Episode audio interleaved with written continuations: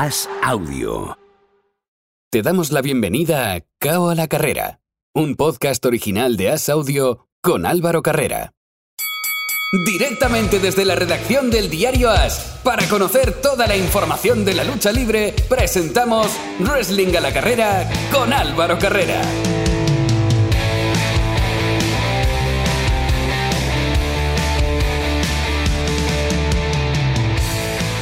Abrimos el último asalto de Cao a la carrera, abrimos el tiempo para el wrestling y abrimos una semana muy especial porque la próxima ya estaremos en semana de WrestleMania 38.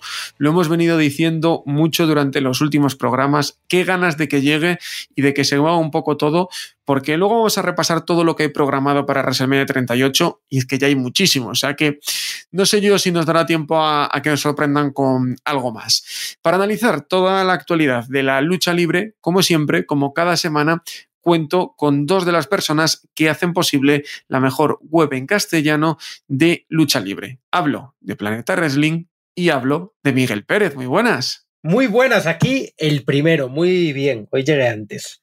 Hoy has llegado antes. Yo cumplo mi palabra. Me es más fácil que uno y el otro. El que llega primero, primero se presenta. Carlos Gascó, muy buenas. Muy buenas, ¿qué tal? Yo reconozco que he llegado al segundo, entonces me toca el segundo entrar hoy.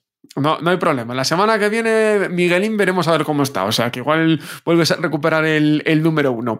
Vamos a comenzar con el repaso de la semana, lo más destacado en el plano nacional. Nos pasa como la semana pasada. Habíamos prometido hablar con Aikid eh, esta semana, pero para aquí vamos a hablar con Aikid. Si justo esta noche, este martes noche, cuando grabamos nosotros, está en NXT y el programa se publica el miércoles. Por tanto, cuando haya tranquilidad en la vida de Aikid, que ojalá sea dentro de mucho, hablaremos con él y analizaremos su paso por Estados Unidos. Esta semana se presenta eh, muy apasionante, no vamos a hablar mucho de ello obviamente porque cuando salga el podcast ya ha sucedido, pero Aikid pelea por una oportunidad por el título. Lo que sí podemos hablar, Miguel, es del fantástico combate que se marcó en su debut contra Kushida, al que ganó. Una lucha de cinco estrellas la vivida en el Capitol Wrestling Center. Aikid demuestra una vez más por qué es el español que más lejos ha llegado y le ha demostrado a toda la gente del Performance Center y de WWE que está listo para llegar al roster principal. Sin duda uno de los combates de la noche, uno de los motivos, de los pocos motivos que nos da últimamente WWE para quedarnos de madrugada a ver sus shows. Y qué más te puedo decir, todos hemos visto el combatazo que dieron Kushida y Aikid y estoy seguro eh, que no va a ser esta pequeña gira que ha hecho X por Estados Unidos la última vez que lo veamos allí. Y sobre todo, Carlos, no parece la última vez porque pase lo que pase o haya, haya pasado lo que haya pasado en NXT 2.0 este martes, que A-Kid le han puesto en la segunda pelea a, una a un paso de una oportunidad titular en NXT 2.0 habla muy bien eso de Aikid. No sé si habla también de NXT 2.0, que un recién llegado esté en la órbita de un título ya, pero lo que es de Aikid habla de que llegó al Performance Center y ha gustado mucho a, a la gente que manda allí. Bueno, la verdad es que NXT 2.0 es una, un nuevo lugar de oportunidades, ¿no? Lo hemos visto con Carmelo Hayes, lo hemos visto con Bron Breaker, lo estamos viendo con Bob Banner. Hay muchos luchadores con los hermanos Creed, que son ahora aspirantes a los títulos por parejas creo que es el momento perfecto para que aquí, para que una persona con esa calidad llegue a NXT 2.0 y demuestre lo que vale. Entonces, eh, que en el primer combate ya haya causado sensación ganando a Kushida y le hayan dado la oportunidad de luchar contra Grayson Weller en ese combate para ver si entra en el combate de escalera donde va a estar en juego el campeonato norteamericano de NXT, eh, creo que habla muy bien a favor de, de Akit y como bien decís vosotros, creo que no va a ser la última vez que veamos a Akit en NXT 2.0 y que esperemos que después de estar en Deliver pueda seguir por, por la marca ya multicolor. Antes era amarilla y negra, la llamaremos multicolor. Ojalá que, que, así sea y como digo, cuando se tranquilice todo un poco la actualidad de Aikid, que no nos esté en combates importantes cada martes, pues retomaremos el paso y charlaremos con él con calma y nos contará todo lo que está viviendo allí en, en Orlando. Nos vamos al repaso del roster principal y yo creo, eh, además me lo decía Carlos antes y no podemos empezar por otro lugar. Bermahan, que va a debutar por fin en Raw, eh, en, el, en el Raw después de WrestleMania. ¿A quién le importa? Eh, llevan. A mí, a mí. llevan dando la, turra con ese hombre eh, tres meses. Pero Álvaro, tú te estás fijando que estás hablando con una persona que ha estado en los momentos más importantes de WrestleMania. He estado en el retiro de Rifler, he estado en la derrota de Undertaker y ahora estoy en el debut de Bill Mahan en el Raw después de WrestleMania. Si es que no puedo perderme ese, día. Eh, ¿Qué, ha pasado, Miguel? ¿Qué, necesidad de cebar tanto eso? Porque, no sé, a mí ya me han cansado y, no he visto al pobre chico. Mejor. Mira, se ha convertido en un meme, un luchador que iba a ser mediocre dentro del roster, al que eh, nadie iba a querer ver, llega de la nada y de repente es el meme, el meme de WWE, trending topic todas las semanas. Es una campaña de marketing genial, son genios. Sí, pero no, sé yo hasta, hasta qué punto. estaríamos hablando, de, él si no fuera por estas promos. No, hubiera luchado en la lucha 2 clavándole publicidad dos veces en el combate y nadie se acordaría de él. Yo es que ya espero el día 5, el día 4 el debut y el día 5 el anuncio de WWE de hemos llegado a un acuerdo con Bill Mahan, le deseamos todo lo mejor en el futuro y gracias por estar aquí. Es que lo peor de todo es que tanto se anuncia y luego estaba peleando en Main Event. Pero bueno, cosas de WWE. El que todo el mundo se, se pregunta, ¿cuándo es Cody Rhodes? Cody Rhodes, que se ha filtrado que ya está mm, firmado con WWE todo apunta a que podría aparecer en el Road después de, de WrestleMania. Pero, ¿qué pasa con Seth Rollins, Carlos? Porque e, es la opción que todos vemos, incluso el público se lo cantaba ayer. Él, estuvo muy bien diciendo, va, rumores, rumores, dejarme de, tontunas. Pero es que a Seth Rollins no te lo puedes cargar, no lo puedes dejar fuera de WrestleMania. Es quizás el mejor luchador que tienes dentro del roster en cuanto a, a todo, a completo, a técnica, a promo, a micro, a luchar y no te lo puedes cargar en WrestleMania. Lo único que es Rollins, el personaje que tiene es espectacular, está trabajando muy bien con ese personaje y le van a poner Cody Ross. Yo creo que el domingo por la noche, cuando Seth Rollins salga quejándose de, oye, la primera noche no me habéis dado ningún combate, no he tenido mi momento WrestleMania, ¿qué pasa conmigo? Pues aparecerá Cody Ross de la nada. Como han aparecido tantas sorpresas en WrestleMania y tendremos un combate, aunque sea de estos cortos de 5 o 6 minutos no más, de Cody Ross contra Seth Rollins. Y el lunes en el Raw volverá a salir Cody Rose y volverá a retar a Seth Rollins y volveremos a tener la revancha de WrestleMania en el Raw con un combate ya formalizado y ya quizás el main event del Raw de, después de WrestleMania. ¿Tú lo ves tan claro, Miguel? ¿O, que puede conducir a algo, no sé yo, y quizás en Slam, si se va cuidando bien? No me gusta estar de acuerdo con Carlos, pero esta vez estoy de acuerdo en todo lo que ha dicho. Oye, a, veces Miguel cuando toma ese, ese papel de juez, oye, te, te deja sin palabras. No, hay nada más que añadir. Eh, ¿Quién creéis que va a ganar, Carlos? Porque a Seth lo estás trabajando muy bien. Cody llega, lo lógico sería Cody, pero. Gana, gana Seth. Yo apuesto por Seth. O sea, Cody viene de la competencia. No le puedes dar la victoria en tu WrestleMania. O sea, no puedes pasar de tener a un tío de Ole y Wrestling que, que, por mucho que tú quieras venderlo como no ha querido renovar con Ole y Wrestling, se ha vuelto a WWE, se ha vuelto a la mejor marca, se ha vuelto a no sé qué, se ha vuelto a no sé cuántos porque lo pueden vender de 200.000 maneras W en tema marketing. Ya sabemos que W te, vende hielo en el Polo Sur, pero yo creo que el primer combate lo va a perder y que luego a lo mejor en Raw ya le dan la revancha y es donde gana Cody Rose ese problema. Miguel, ¿tú qué crees que va a ganar? ¿Quién va a ganar? Cody. Cody, así de simple. ¿Cómo va a ganar Seth Rollins? Bueno, pues. Lo que le van a hacer es meterle una racha negativa en WrestleMania y iría por la tercera ya. ¿Cómo van a traer a Cody de regreso para hacerlo perder? Por mucho que venga de, de, All Elite. Cody es una estrella, se fue como un niñato, como un llorón, y vuelve como un tío que se ha construido a sí mismo. Yo soy Tim Cody. Yo creo que va a pasar lo de Miguel, pero mi corazón quiere que pase lo que ha dicho Carlos. Así que veremos a ver qué sucede la próxima semana. Eh, oye, Brock Lesnar, que no deja de sorprendernos, eh, con una carretilla elevadora, volcando coches, saliendo con la puerta de verdad, eh, por el único que trasnocharía para, para ver los Raws o los SmackDown es por el Brock Lesnar actual. Carlos. Está espectacular, Brock Lesnar. Yo, lo del viernes que hizo en el SmackDown, saliendo con la puerta al medio del ring y diciendo que esperaba a Roman Reigns allí, eh, fue tremendo, fue tremendo. Sabemos que Brock Lesnar está vendiendo la, la, rabia que tiene por lo que pasó en Madison Square Garden y cómo lo dejó ensangrentado Roman Reigns y creo que, están consiguiendo que el Road to WrestleMania no sea tan flojo como de verdad está siendo. O sea, nos están haciendo olvidar que el Road to WrestleMania está siendo prácticamente eh, infumable. Y tenemos a un Brock Lesnar y Roman Reigns que están salvando este, este Road to WrestleMania. Miguel, ¿qué te pareció Brock el, el hombre del desguace? Brock Lesnar con la puerta prohibida. Ay, que casi me matan las ratitas en Twitter al ponerlo. Mamma mía. Moló un montón, porque uno de los momentos más clásicos de Lesnar en WWE es la puerta, pero no ahora. La primera vez que lo hizo, que encima la tiró contra el público, el pirado de él.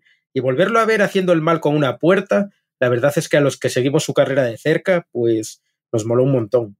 La verdad es que eh, concuerdo mucho con vosotros de es lo único que se salva, ya digo que es lo único que yo me despertaría para, para verlo. Veremos a ver lo que sucede porque no sé si aparecerán en SmackDown este viernes, sí que los han anunciado para la próxima semana en, en, Raw.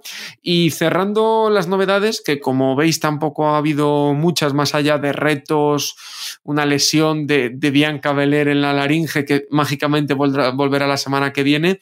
Más allá de eso se confirmó otra cosa que parecía obvia hace una semana y es que los RK Bro defenderán los títulos en un combate de esos que le gusta WWE, tres parejas, eh, se enfrentarán a los Street Profits y Alpha Academy lo previsto, Carlos. Sí, lo previsto, pero por lo menos lo justo. Eh, me parecía muy injusto dejar a Chuck Gable y Otis fuera de WrestleMania y fuera de la opción de, luchar por los títulos. Yo creo que han hecho muy buen trabajo con R. Cabró e incluso le ganaron los títulos.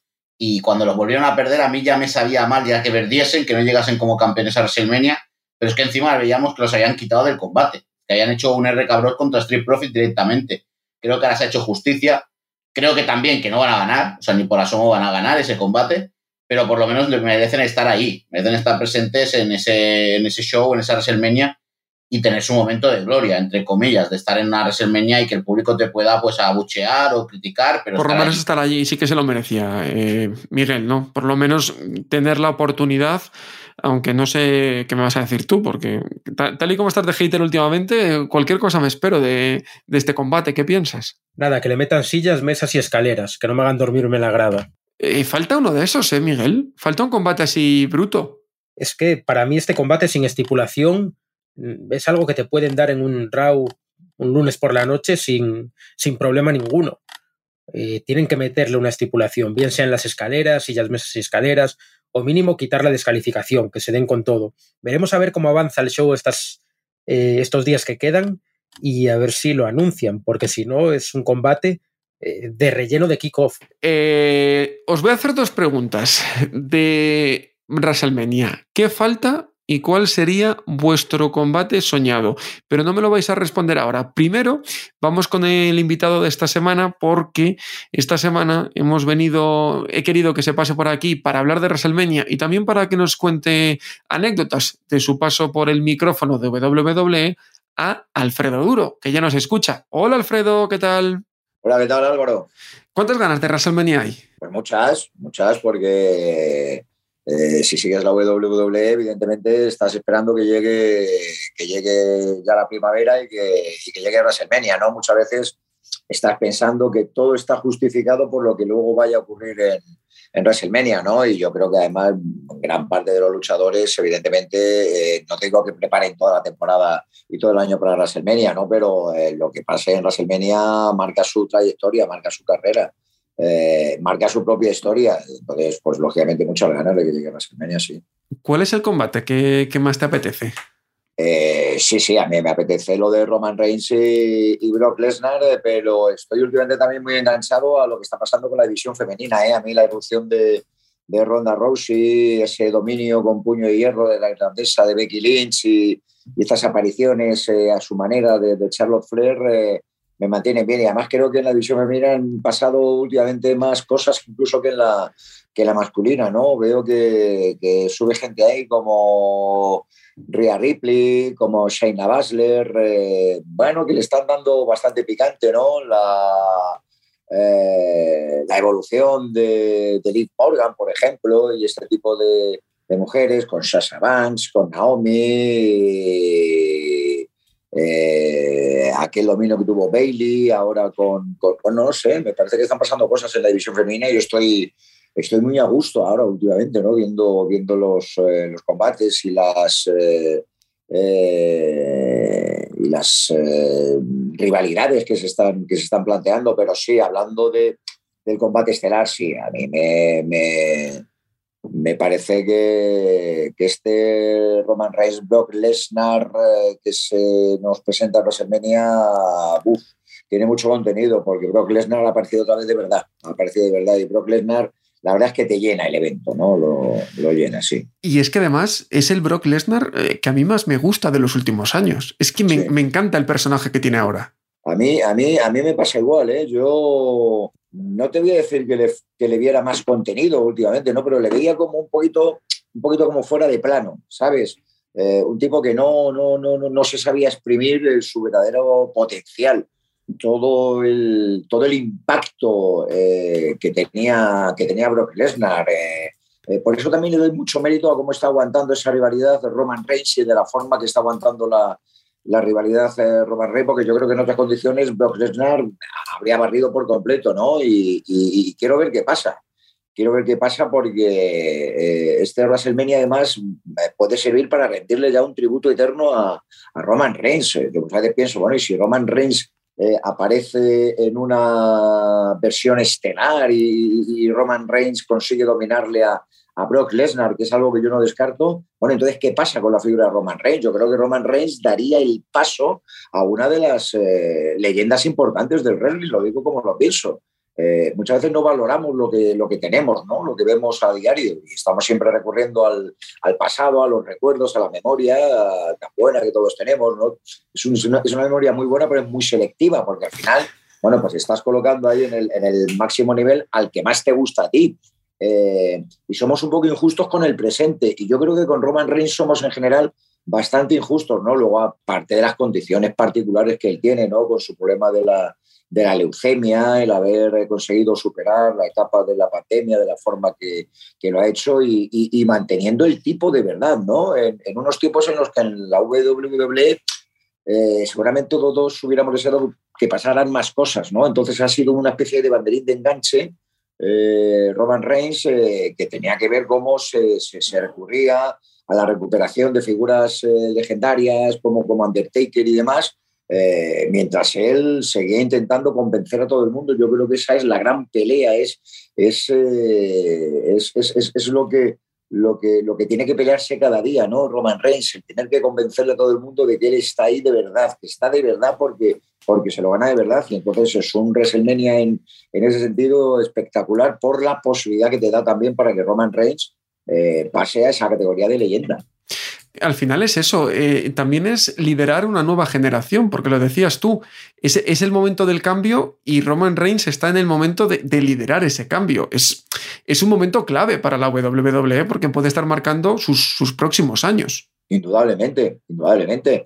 Y aparte que yo en el relevo natural de, Roman Reigns no acabo de ver a, gente que tenga eh, seguramente una perspectiva de dominio como la ha tenido y la está teniendo Roman Reigns. Eh, a Brock Lesnar le doy la categoría que tiene. A mí Brock Lesnar no me tiene que demostrar eh, eh, nada, porque es un personaje muy particular. Brock Lesnar, además viene de donde viene, su pasado en la UFC, entrar, salir, de la forma en la que se ha manejado también un poco la relación de, Brock Lesnar con la WWE es un poco distinta, es un poco diferente ¿no?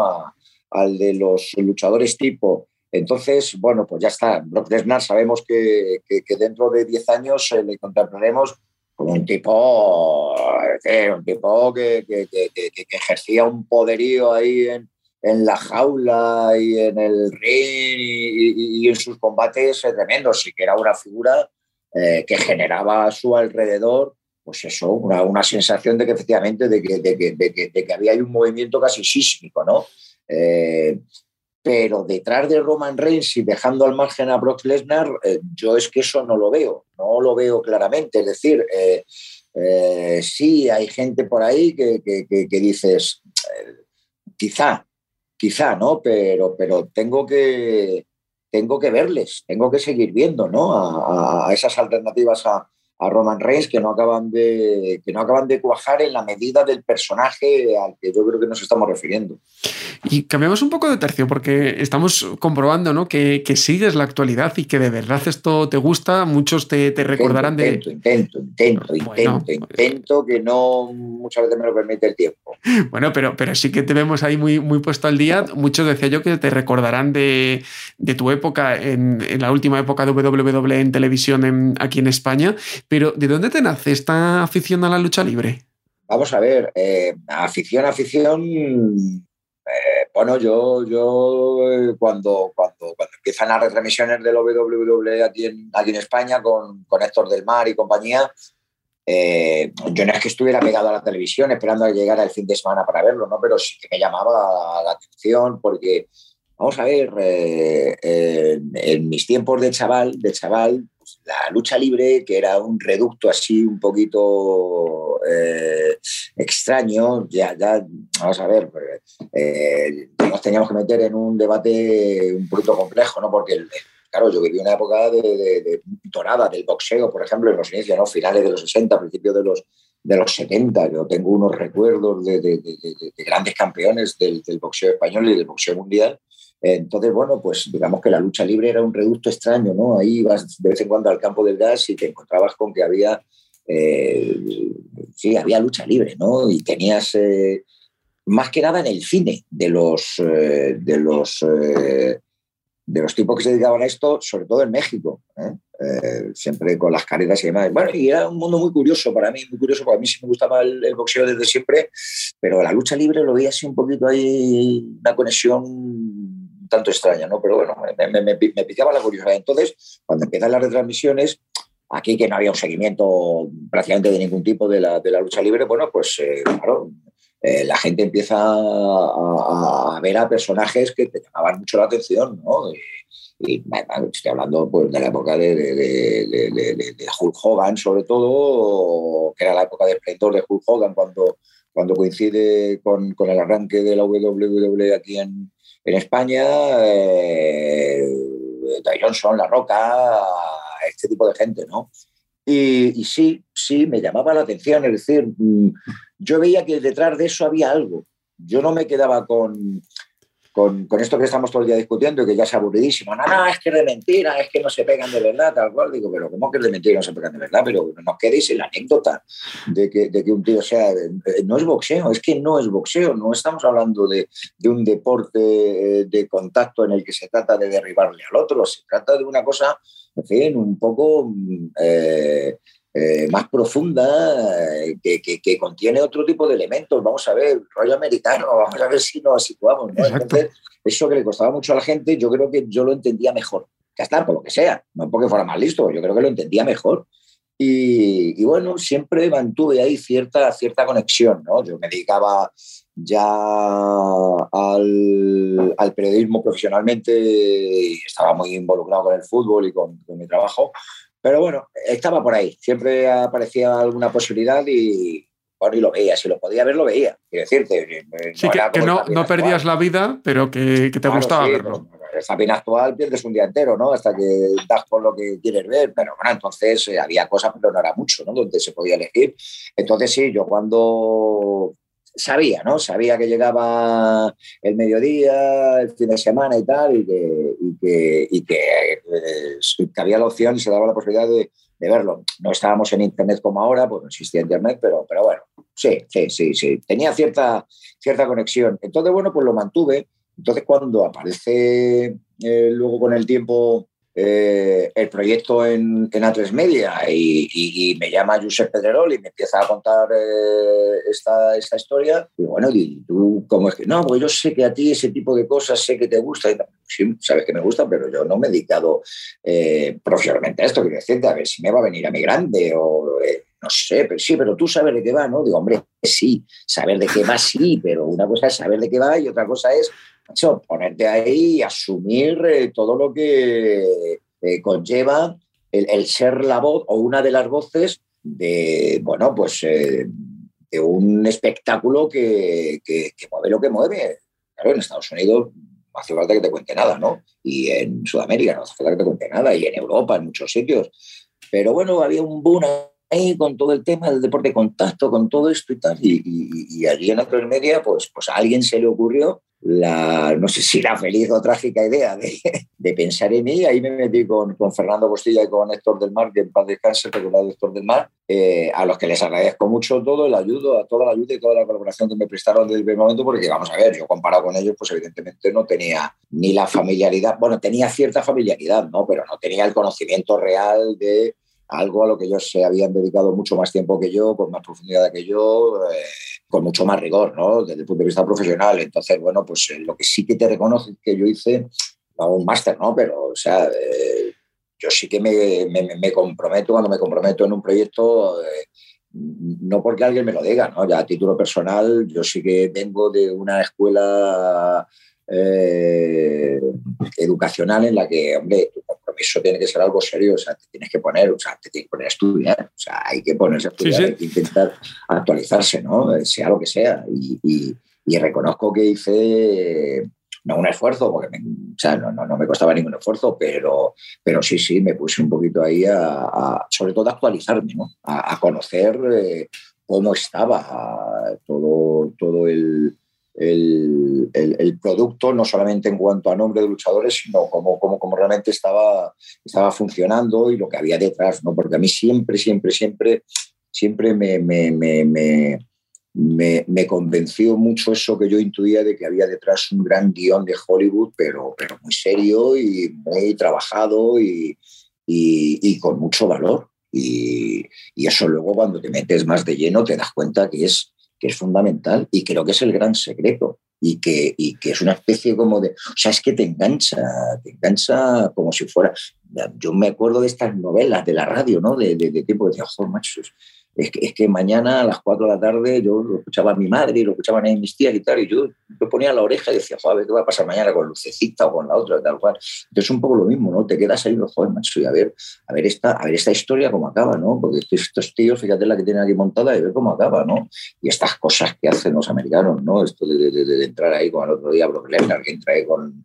con, con, con, con eh, con la puerta del coche, ¿no? Sí, sí, sí, sí, sí, bueno, eso es impresionante.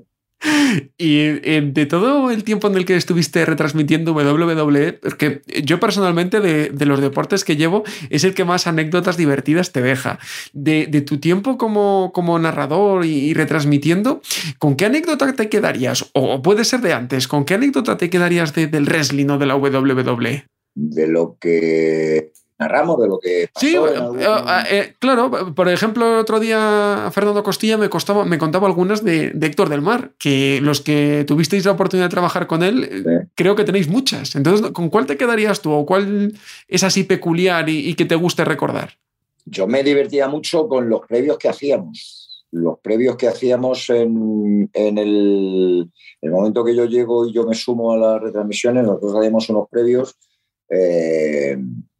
que nos hacíamos en un plató mm, diferente, un plató aparte, ¿no? De donde luego nos colocábamos, ¿no? tú conoces, porque mm. también has estado con nosotros, ¿no? Entonces había la zona de cabinas donde narrábamos el, evento, pero, pero nosotros cuando hacíamos el, previo, eh, era una grabación que hacíamos en un, un plató gigantesco, en uno de los platos gigantescos de, de A3 Media, y no sabes el frío que pasábamos siempre con aquello. O sea, era un frío tremendo. Yo le vi allí a Héctor del Mar y decía, Héctor, necesitas una chupa, una manta, necesitas eh, un, no sé, un caldito, algo tal. Es que hacía una rasca de la leche. Entonces, o sea, es de, fíjate que yo, las cosas que habré grabado yo, ¿no? Con, una cámara, a veces que habré yo tenido que repetir grabaciones con cámara, con micrófonos para la radio, para la tele, miles, miles, miles, y ya está.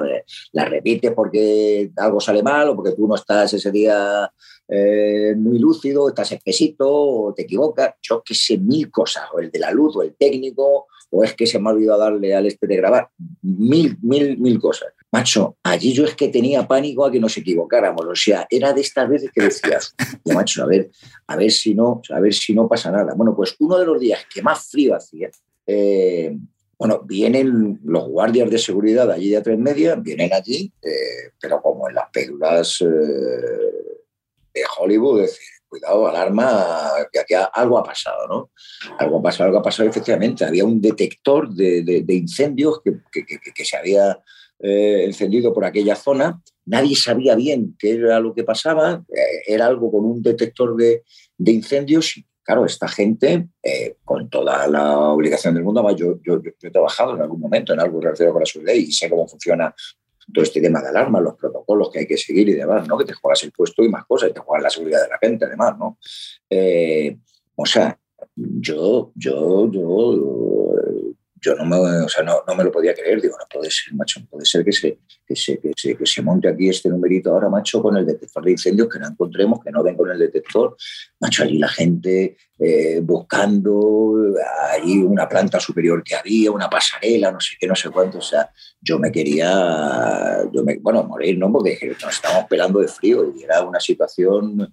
Eh, y, y, luego quiero recordar que nos salió la primera, pero estuvimos ahí un montón de tiempo esperando está muy bien, tú llevas muy preparado esto, pero luego, macho, joder, el previo aquí es la guerra que nos daba.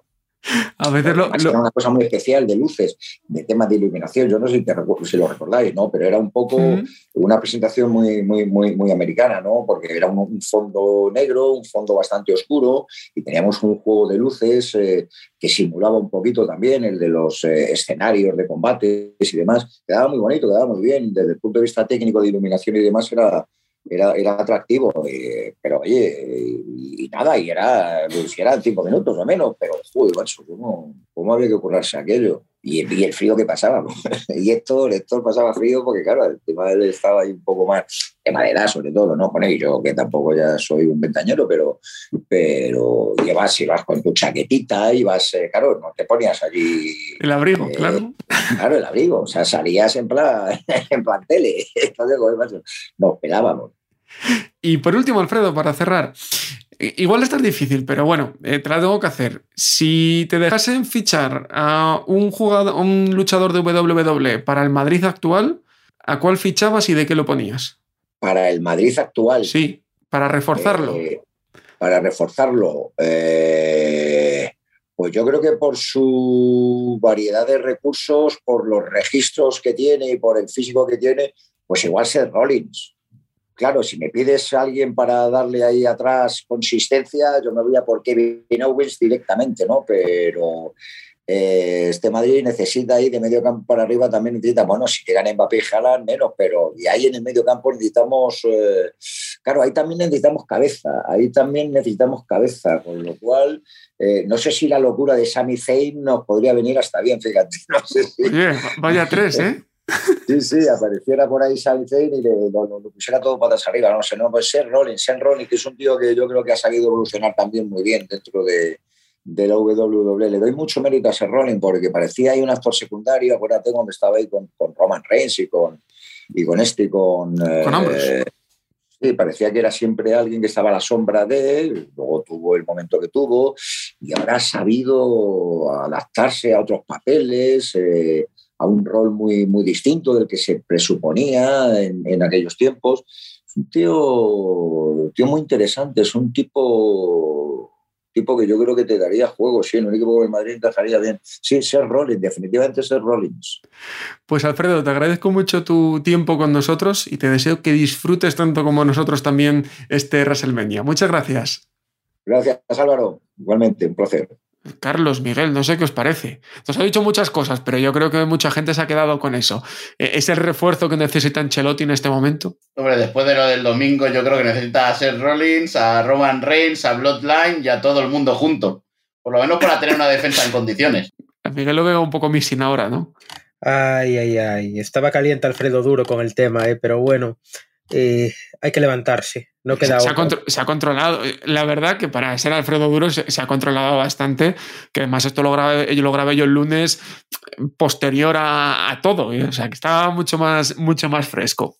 Vámonos a las preguntas que os había dejado colgadas antes, pero antes vamos a recordar eh, todos cuántos los combates que hay, porque realmente yo en la cabeza creo que si los digo de memoria, no digo todos, porque algunos se me, se me escapa.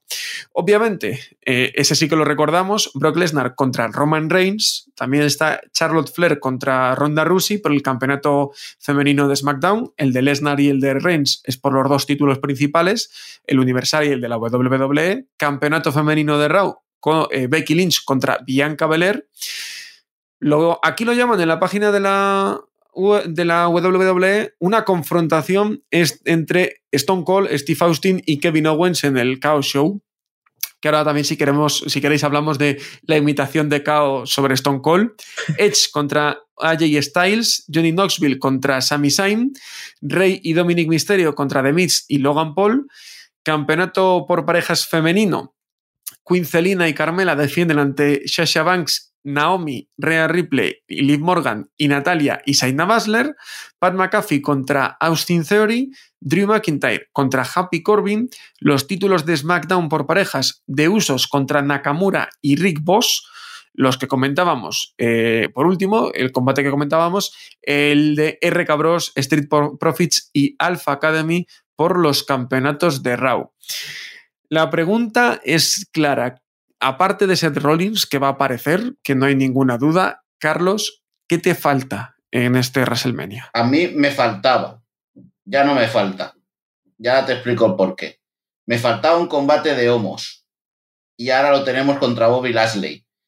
Es un rumor que ha salido en las últimas horas, no está confirmado, pero Homos, el gigantón que iba con el Styles y que fueron campeones de parejas, podría enfrentarse en un combate individual a Bobby Lashley en WrestleMania 38. Yo con ese combate soy feliz. O sea, yo viendo a Homos ganar a Bobby Lashley, ya soy feliz, ya tengo suficiente. No necesito nada más. Hay mucha gente que estaba diciendo que iba a ganar la batalla de André Gigante, que es otra de las opciones que se barajaban. Que todavía no está anunciada, pero que suponemos que entrará una de las dos noches. el rumor dicen que lo van a hacer el día, el viernes 1 de abril, en el SmackDown, que van a hacer la batalla de André Gigante en el SmackDown y que sí que podría ir eh, un combate Battle Royale femenino para una de las dos noches de WrestleMania. Pero, pero bueno, yo con Homos contra Lashley soy feliz, estoy muy contento. Porque además reafirmaría tu teoría de que Homos va a ser campeón este año. Exacto, Homos tiene que empezar ya a derrotar a campeones y uno es Lashley. Tiene que empezar a ganarlo y que a partir de aquí que se vaya por Edge Style, que se vaya por Edge, que se vaya por quien quiera. Pero yo, Homos tiene que ser campeón antes del final del 2022. ¿Y qué te falta en esta cartelera, Miguel? No, yo creo que ir solo a ver los shows, porque lo que voy a sufrir con Carlos al lado, como gane Homos encima. Mamma mía. ¿Qué, ¿Qué le falta a esta cartelera? Un booker, un creativo, que no esté pirado de la cabeza. Porque meter a Sasha Banks en una lucha random de parejas por un campeonato que no importa para nada, es que cada vez que lo leo, mira que la cartelera es mala ya de por sí, ¿eh? pero ver a Sasha Banks metida en un combate de relleno me pone completamente enfermo, vamos. Eh, ¿Qué decirte? Charlotte Flair contra Ronda Rousey es un combate que me llama bastante la atención, igual que el Becky Lynch contra Bianca. Eh, dos luchas por los títulos femeninos que están muy, muy bien.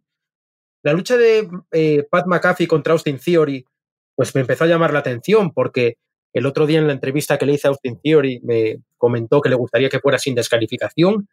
Por cierto, que, me, que hablaste tú con Austin Theory y le preguntaste lo de ser el nuevo John Cena. ¿Qué te dijo? Me dijo que John Cena es un ídolo, su ídolo en la infancia, y que solo hay un John Cena, que él no quiere ser el nuevo John Cena, él va a ser el primer Austin Theory. Además, y me confirmó, vamos, que va a destrozar a Pat McAfee en WrestleMania. Y además, eh, sé que nos escucha gente de México, me contó que le encantó luchar en México, por si no lo sabéis, Austin Theory luchó para The Crash, cuando antes de llegar a WWE. Y mira qué bien enlazo las cosas, que quiero darle enhorabuena, Álvaro, si me permites, a Cinta de Oro, y hablando de Crash, porque se ha proclamado nuevo campeón mundial de la empresa de Tijuana. Como decía, Austin Theory dijo que le gustaba mucho la comida mexicana, y mira, es un tema personal completamente, porque la rivalidad para mí no vale para nada, pero después de haber hablado con él, como que me han dado ganas de ver esa lucha. Y te, te, ha ganado, está muy bien. Además, lo que nos decía de Crash y esa entrevista y muchas cosas más, recordad en la web Planeta Wrestling que hacen posible, entre otros, Carlos y Miguel. Y mi última pregunta es, olvidando lo que hay, si pudieseis elegir un combate que sea real, no me digáis ahora que, que pelee pues, Ric Flair, obviamente no, no es posible. Un combate que sea real en esta WWE.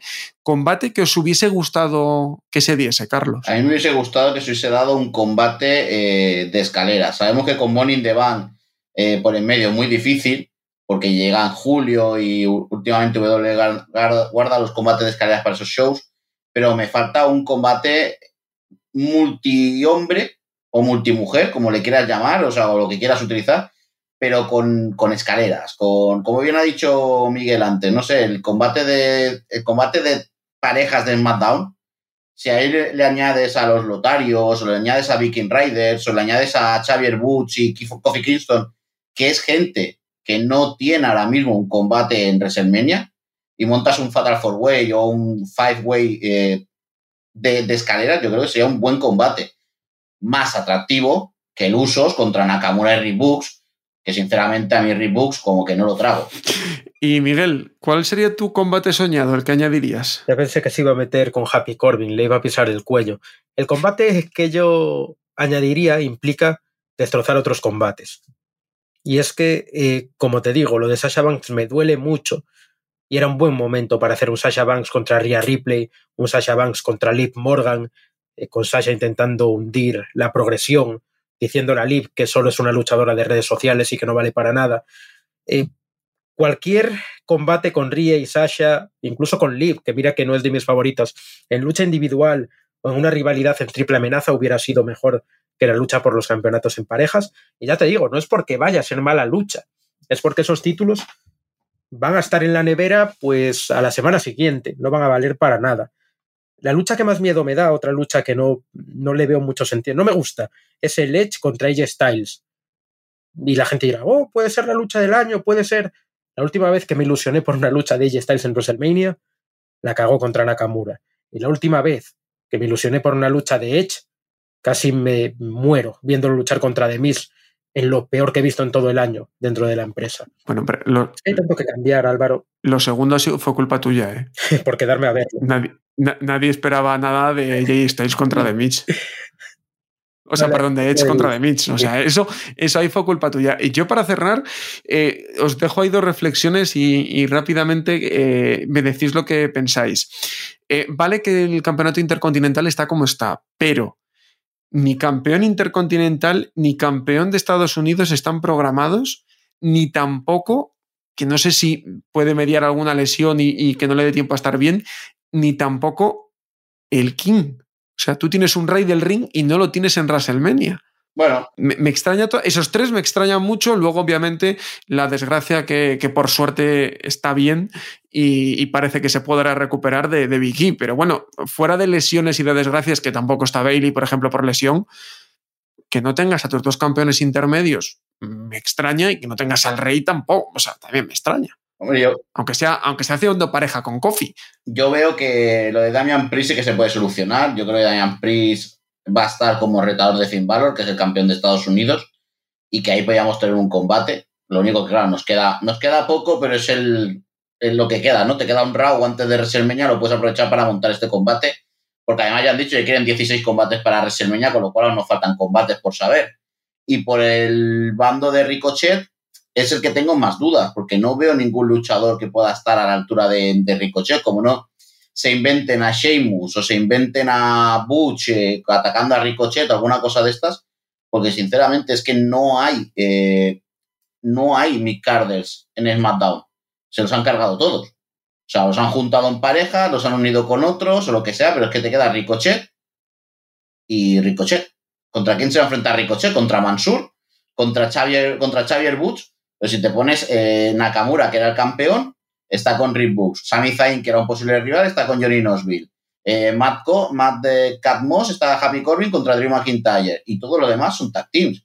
Sheamus, Rich Holland y, Butch, eh, todos juntos. Eh, tienes a los lotarios. O sea, es que no te has cargado la división Mick Carter de SmackDown, con lo cual no tienes un retador al título intercontinental de Ricochet. Miguel.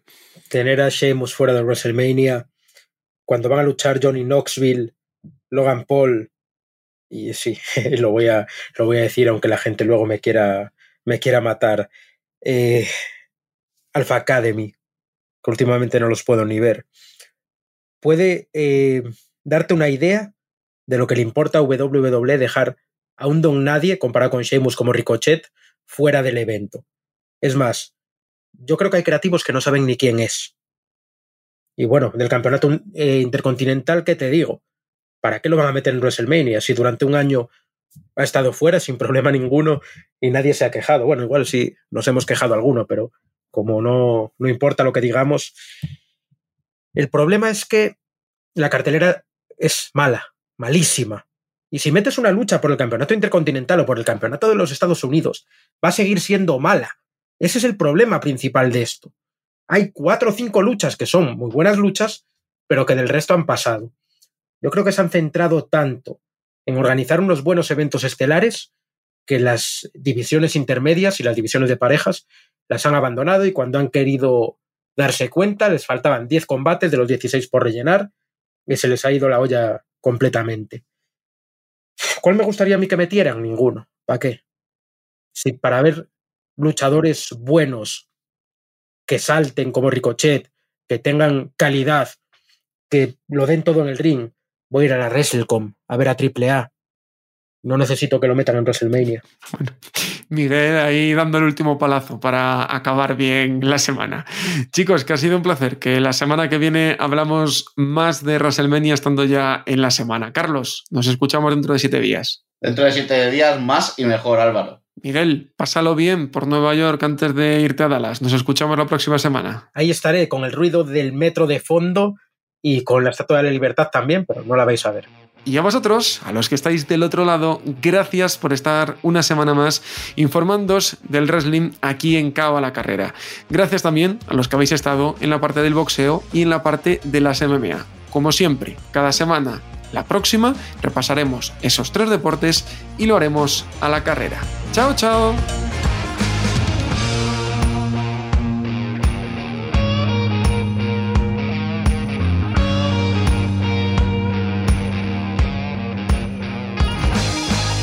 Gracias por escuchar Cao a la Carrera, un podcast original de As Audio con la dirección de Álvaro Carrera, la producción de Javier Machicado y la realización de Vicente Zamora. Todos los miércoles en la sección de As Audio en as.com.